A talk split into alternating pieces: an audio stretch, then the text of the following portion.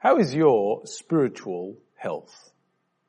If you had to pick a number from 1 to 10, 1 is we need CPR. I mean, you, you're basically wondering who is God and what has he got to do with you anyway. 10, lockdown is magic and it's been amazing for your spiritual being. You spend the day singing praises to God, thanking Him for the good things in your life, dwelling on His Word, praying and being richly dependent on Him. How's your spiritual health going? A survey out of the UK very recently asked a whole range of people, a couple of thousand of them, what effects lockdown has had on their spiritual well-being. And the results are concerning. Now, there have been some people who, by God's kindness, throughout the times of difficulty have discovered God. We, have got some among us, and it's absolutely wonderful.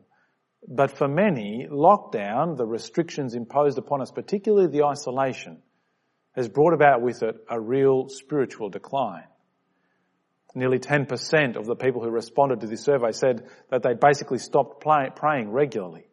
14% that they'd stopped reading their particular religious text. 1 in 20 hadn't prayed. This is 1 in 20 regular church goers hadn't prayed at all since the start of the pandemic. How is your spiritual health? For many of us, isolation is really spiritually difficult. Whether you're a parent who's now having to juggle not just work and working from home and the challenges that that brings, but also the kids now having to manage their schooling and all the housework we had before. Whether you're a single person who, who is truly deeply isolated. Whether you're a grandparent who can no longer see family and connect with those uh, the people and the things that bring you love and joy in your life, whoever you are, the circumstances we are in right now seem to have a particular drain upon our spiritual desire. God seems very distant. Whether it's a, a lack of routine, a lack of time, a lack of energy, a lack of motivation, perhaps for some of us a lack of discipline, a lack of desire. Our spiritual health is not doing great. Now, as we come to the second half of Hebrews 10 today, I want to run through five steps to spiritual flourishing. Now, it sounds a little bit like a clickbait title, right? One of those lists you see on the internet with motivational posts or something. Five steps to spiritual flourishing. I almost feel like I need to preach in an American accent. But, but our passage takes us there. And it very helpfully points out to us four do's and one don't. Four practices to be in the habit of and one thing to avoid at all costs.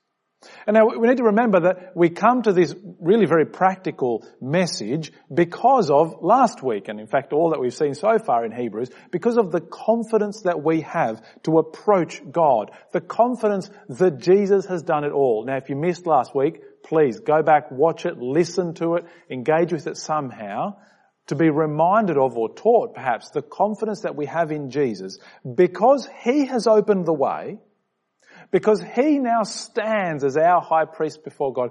Because of that, therefore, we can act.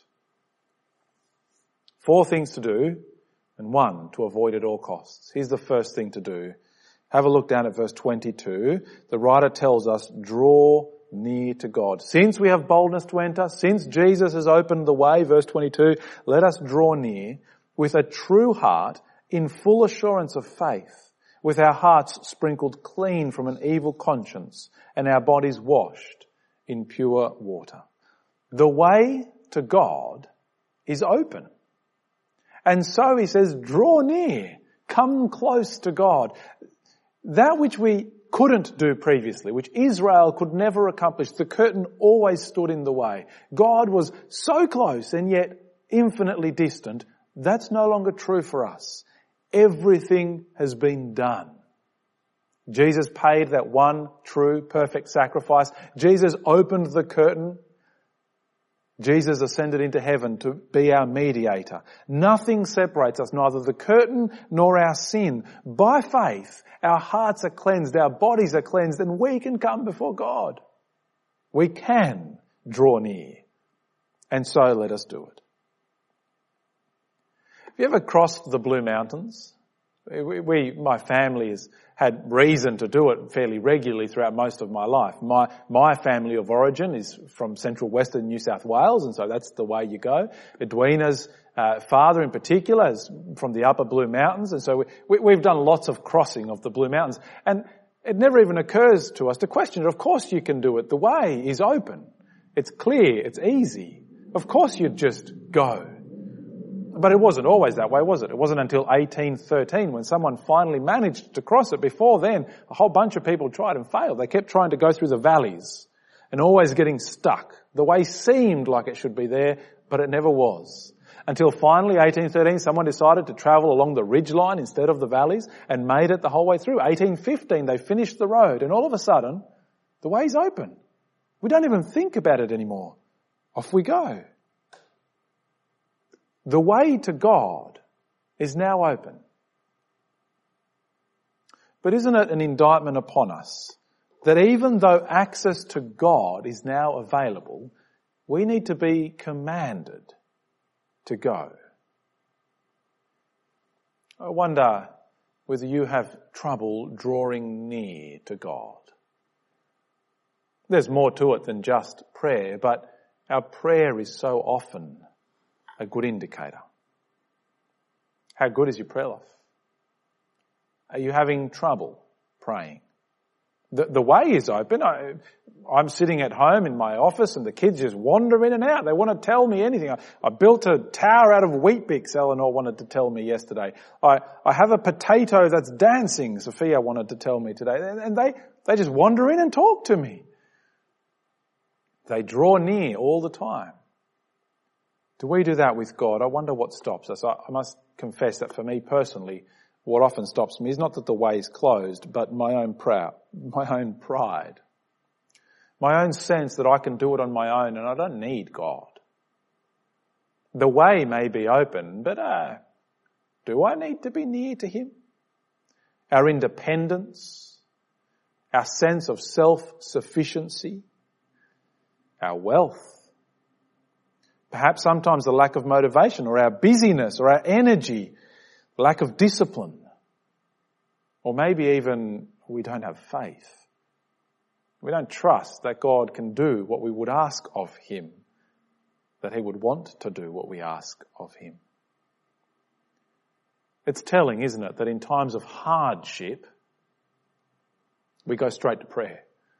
In times when things get difficult for us, when we fail, when we are in need, then, oh then, God, please, would you help us? You know what? I found myself at one point this week thinking a very strange thought. I almost wanted to pray, oh God, make us suffer.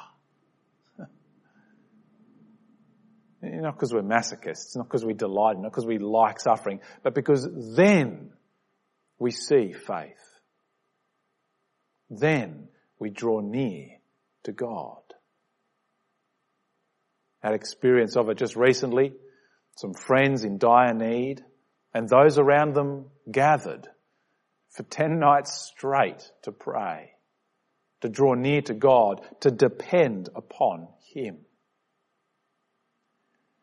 Now look, maybe right now your prayer life is kicking and it's firing and you feel close to God because of it. And, and God bless you for that. And can I please ask you to pray for the rest of us for whom God feels distant? If God feels distant for you, if you're praying right now is not great, and I'm equating the two, but again, it's a good indicator, then what is it for you? What is it that gets in the way of you praying? What is it that's stopping you?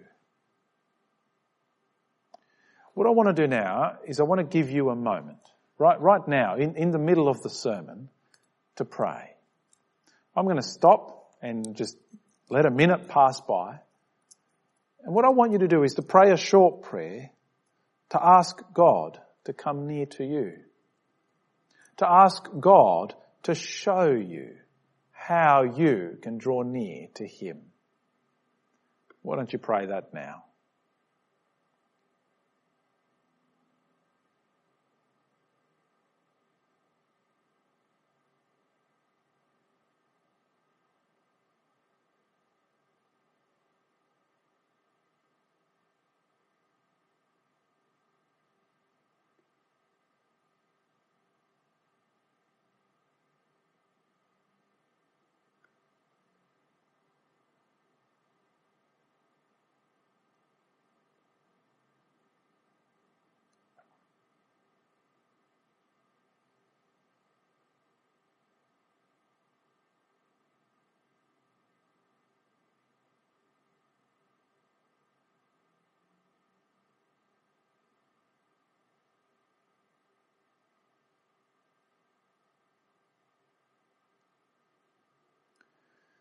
Because of the confidence we have in Jesus, we're told, because of what he has done, let us draw near to God. Secondly, let us hold onto the confession of our hope without wavering. We read in verse 23. Let us hold tight to the hope that we have. Why? Because he who promised is faithful. What's the second step to spiritual flourishing? It's to hold on to the hope that we have, that glorious, marvelous, wonderful hope that is grounded in the God who keeps his promises. You know, there's so many different things that we hope for at the moment. So often our hopes are, come out of our fears. What is it that we're afraid of shows us what it is that we hope for.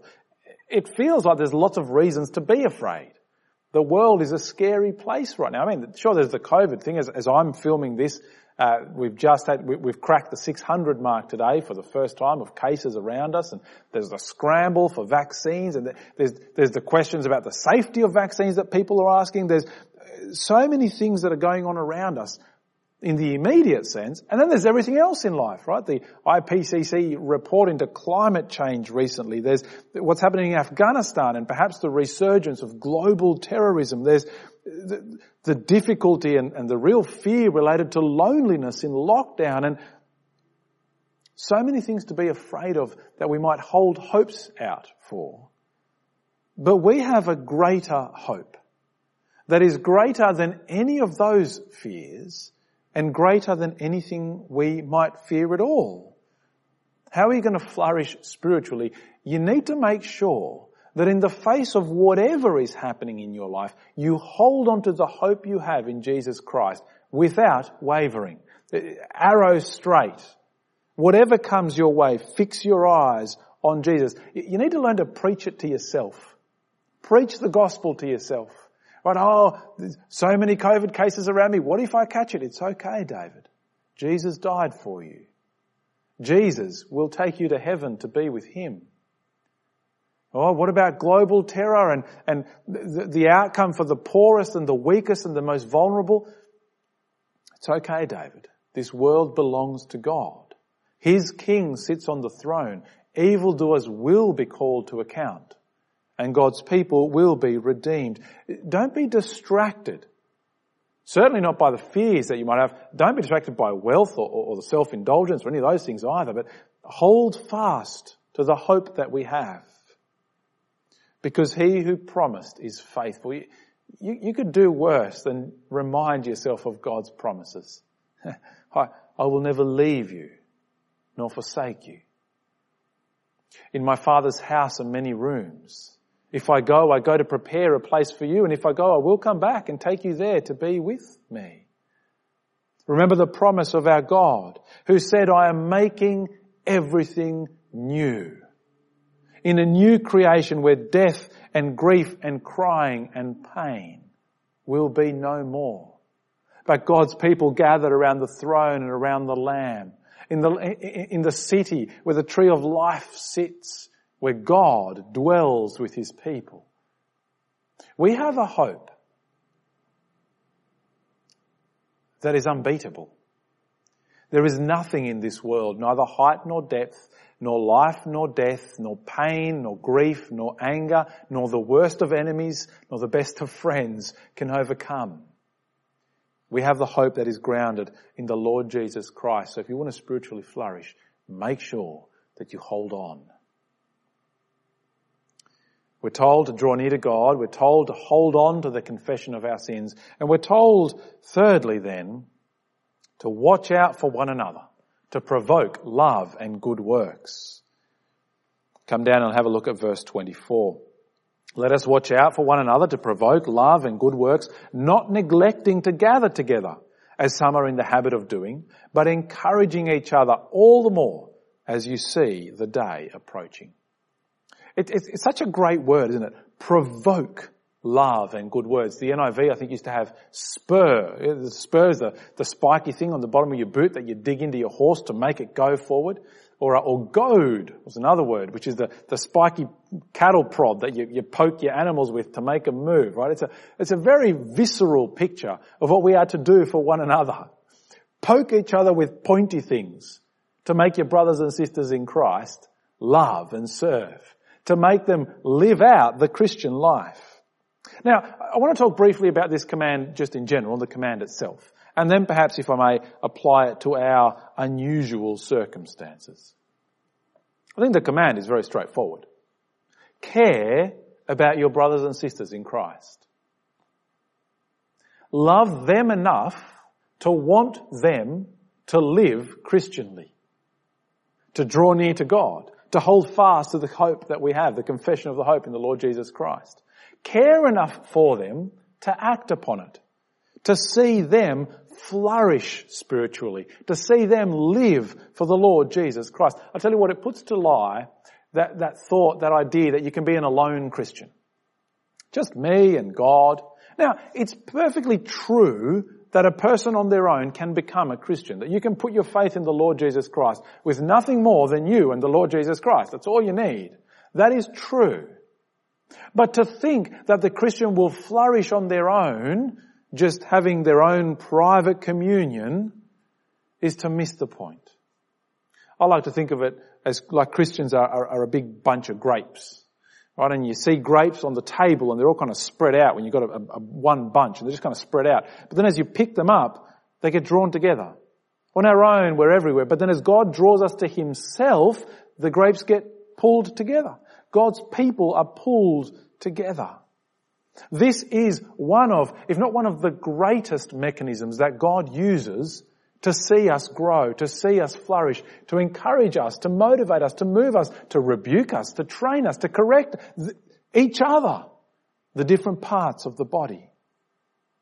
You see, if you aren't receiving courage from others, if you in turn aren't giving courage to others, it's really hard to do the first two things.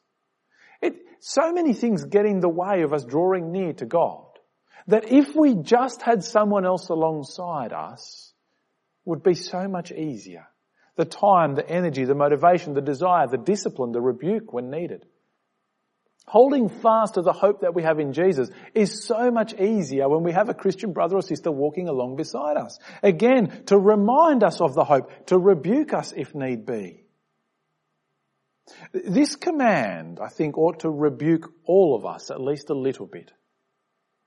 The thought of gathering with other Christians is so often an optional extra that depends on how I'm feeling. I'm busy, I'm tired, I had a long day, it's not convenient, I have a deadline, I... But how are we going to encourage others if we're not with them? How are they going to encourage us? It's not about me, it's about one another. Now, of course, there are times when we can't, right? There, are times of disability and illness and injury and, and circumstance where we can't, okay? It's alright. But I, I fear that we just put church and, and gathering with God's people is the broader sense than just the church, the Sunday meeting, right? Gathering with God's people, it just kind of sits as one more little box. Right? What am I going to do tonight? Yeah, there's Netflix, I've got to finish my building project. I could sleep. I could meet with God's people. Which one of those am I going to choose? Right? There's just one more option. Do not give up meeting, gathering together, as some are in the habit of doing. What about during COVID though? Because right now, gathering with other Christians is kind of hard. I've, I've lost track of which one it was. Uh, all of Gladys's press conferences have kind of blurred into one another now. But it was a moment not too long ago where Gladys described the situation right now as a war. We are at war with this virus, she said. Which I think is a, little bit strong perhaps and not necessarily the best of language when there are actual defense personnel walking the streets. But anyway, let's, beside the point, right? We're at war with this virus. And I think that there's something true about that but not about the virus. It's about our spiritual well-being. Right now, you and I are at war. Th- this particular season we're in is a season of unusual danger for our faith, for your faith and for mine. Here is something that the Bible tells us is necessary. You and I need each other. We need Christians around us. This is part of how God keeps us close to Himself. And right now, that is incredibly difficult for us. Now, let me be very clear about what I'm saying and not saying. The necessity for us to gather together as Christians has not changed at all. We still need brothers and sisters in Christ who will goad us, who will poke and prod us into love and good works, and whom we in turn can do that for. Now, I'm not saying, right, do you watch online church every week? I don't think online church achieves this. It does in part because here is one Christian seeking to spur you on to love and good deeds. So we are doing this in part. But, but that's not really, if you hear me saying that, that's not the application. Now, I really hope you are because I, trust that it's of blessing to you and it's beneficial to you, right? But that, that's not what I'm saying. I'm also not even saying, that this is part of it, but I'm not even saying you must be in a small group, and if you don't, you're not a true Christian, or something insane like that. I'm not saying that either. Our growth groups are incredible, right? They are places where this can happen, and it is happening, but we need more than that even. Who is in your life that is the person that spurs you to live for Jesus, that provokes you to live for Jesus? Do you have in some fashion Christians around you who are doing that for you? Now look, I, mean, I, have to plug them, right? Our growth groups really are fantastic places for this. I'm, part of a group that's just incredible. I love my people.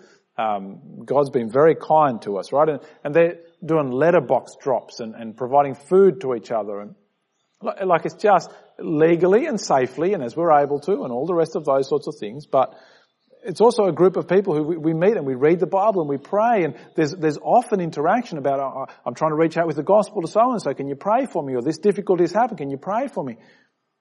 Our growth groups are brilliant. If you're not in one and you want to join one, get in touch with me. I'm sure we can get you into one. Okay? It's not like you missed the boat at the start of the year and so it's done. We can still do that. But here's the question. Do you have someone in your life who is spurring you on to live Christianly? And are there people in your life that you're doing that for as well? That you are seeking to goad? I'll give you one little idea you could be doing. One little way of encouragement to others in the midst of lockdown, and that is start writing letters. I don't mean emails or SMS. I mean actual physical handwritten letters. Uh, you could take photos around your house. If you've got a printer, take photos, print them out, make your own postcards to send to people. There's a little moment of connection. Share a Bible verse in it, a reflection you've had. I reckon it'll be just a little special thing to do. If we start sending, you do your daily shopping, you just drop them off in the post box. Keep going. Okay. Let us draw near. Let us hold fast to our hope. Let us spur one another on, not giving up meeting as some are in the habit of doing. Which leads us to our fourth do, and that is do endure.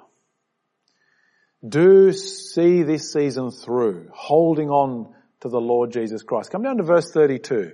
Remember the early days when after you had been enlightened, you endured a hard struggle with suffering. Down at verse 35, don't throw away your confidence, which has a great reward. You need endurance so that after you have done God's will, you may receive what was promised. We are at war right now. You see, for these guys in Hebrews, it started hard and it got easier. It started with persecution and suffering. It started with being made prisoners, having their property confiscated. It started with real persecution. And I take it in some ways now it's perhaps a bit easier. And now that it's easier, they're tempted to throw it away.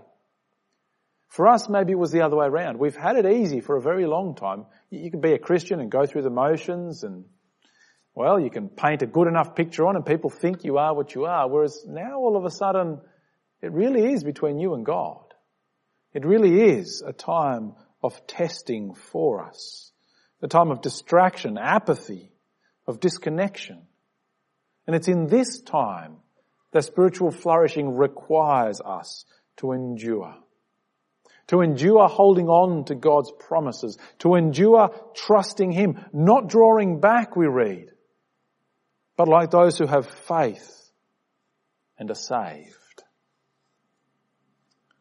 Well, the confidence we have in Jesus leads us to draw near to God, to hold fast the confession of our hope, to spur one another on, not giving up gathering, to endure. But you know what? This all really matters because we are talking about questions of life and death. You see, the fifth step for spiritual flourishing is one thing that we must never do. Have a look at verse 26. For if we deliberately go on sinning after receiving the knowledge of the truth, there no longer remains a sacrifice for sins, but a terrifying expectation of judgment and the fury of a fire about to consume the adversaries. We must never, never defy God. Now, these are some tricky verses that have been used and abused to say all number of things over the years. And that can for some of us prompt, I think, unneeded fear. Did, I do it? Have I deliberately sinned? Have I, similar to Mark 13, right? The unforgivable sin. Have, have I done that? Have I fallen in such a way that there is now no more, that's it, I'm done? I want to make a few points to clarify. Okay, I've got three of them, we'll go through them quickly. Point number one is this, and this is the main point. You cannot be a Christian and reject Christianity. Maybe it sounds obvious, but that's what the point of this verse is. You cannot be a Christian and reject Christianity. You can't be a child of the covenant and reject the covenant. You, you can't be under the lordship of Christ and reject Christ. You see, this verse isn't talking about just a particular sin. If you commit this specific sin, right, then you're done. No, it's talking about an, a, a, a sin that is done in rebellion, in rejection, in defiance, such that you are no longer living under God. Okay, we've got to be very clear that that's what it's about. It's not saying, okay, here's my second point, it's not saying that conscious sin is unforgivable, which is a double negative. It's not saying, okay, so the positive, conscious sin is forgivable. Okay, it's not, deliberate and conscious are not the same things. It's not the same, it doesn't, it's not saying, if I choose, I'm going to tell a lie, and then I go and tell someone a lie, well that's it. Can't be forgiven, never going to go to heaven, hell awaits. Deliberate in this case is more that sense of defiant.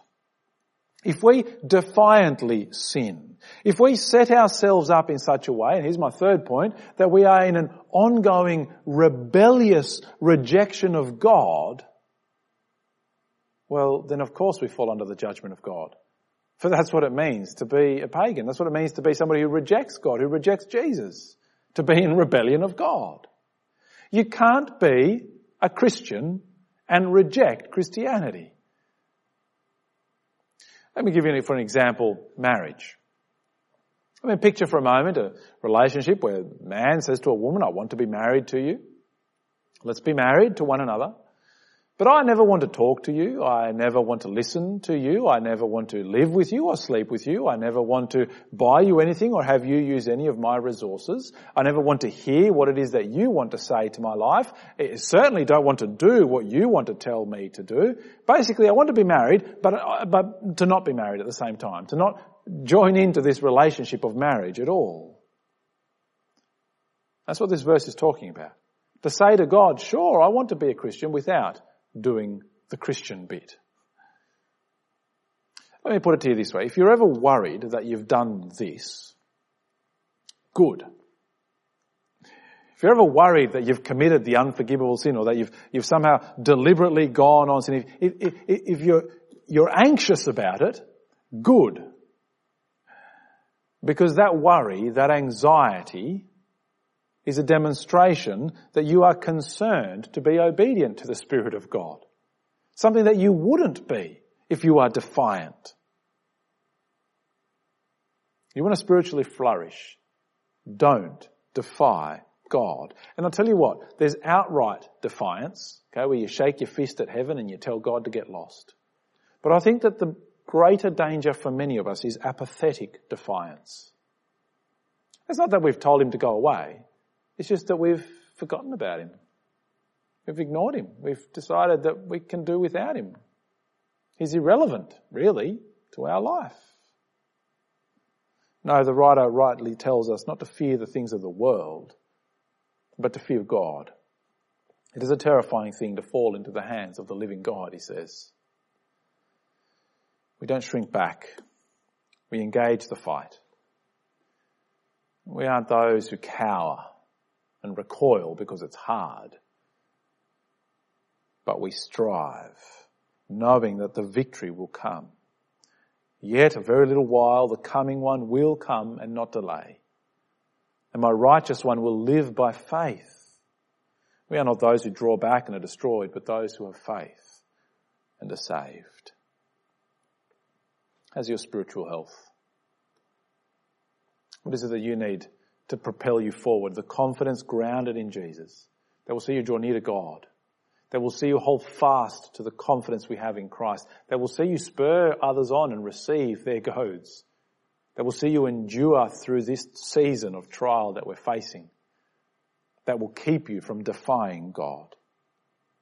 Now, I want to, I want to finish with one simple go and do. One place to start that is specific to our circumstances. I want you, when you finish listening to this, you might be watching online church. You might be listening on the podcast. You might be doing it on Sunday with others or sometime during the week on your whenever it is that happens. When this finishes, I want you to reach out to someone. Whatever means you're comfortable with, whether it's write a letter, make a phone call, send an SMS, film a TikTok, whatever it is that you do. Reach out and tell them how you're going first. You know, I I just watched church. If you're a Barney's, I just watched church this week and I'm doing what David told me to do. Maybe you're not part of our church and you just, I, I heard a preacher tell me to do this, so I'm doing it. I want to share with you how my spiritual health is. I'm, right now I'm, I'm at a four, honestly. Right now I'm at a seven. I'm, I'm doing okay. Right now I'm, reach out and share that and then ask that person, will you please help me? Will you please provoke me to live for Jesus. How can I do that for you? Will you do that? Will you reach out to one person when you finish hearing this? That it might be the first step, the beginning for us. To have that web of love for one another that sees us spiritually flourish even when we're alone and isolated. Let's pray. Heavenly Father, we thank you for the confidence we have in Jesus. The way is open for us to come to you because you've come to us and done it all. Please draw us near to yourself. Teach us to hold fast to the hope we have in the Lord Jesus Christ. Give us creativity to know how to be in each other's lives and goading one another, provoking love and good deeds, that we might endure, strengthening one another to hold firmly to you. Father, please keep each one of us from ever defying you. Father, we want to live as your people in this time. We want you to produce spiritual health in us. We ask this in Jesus' name. Amen.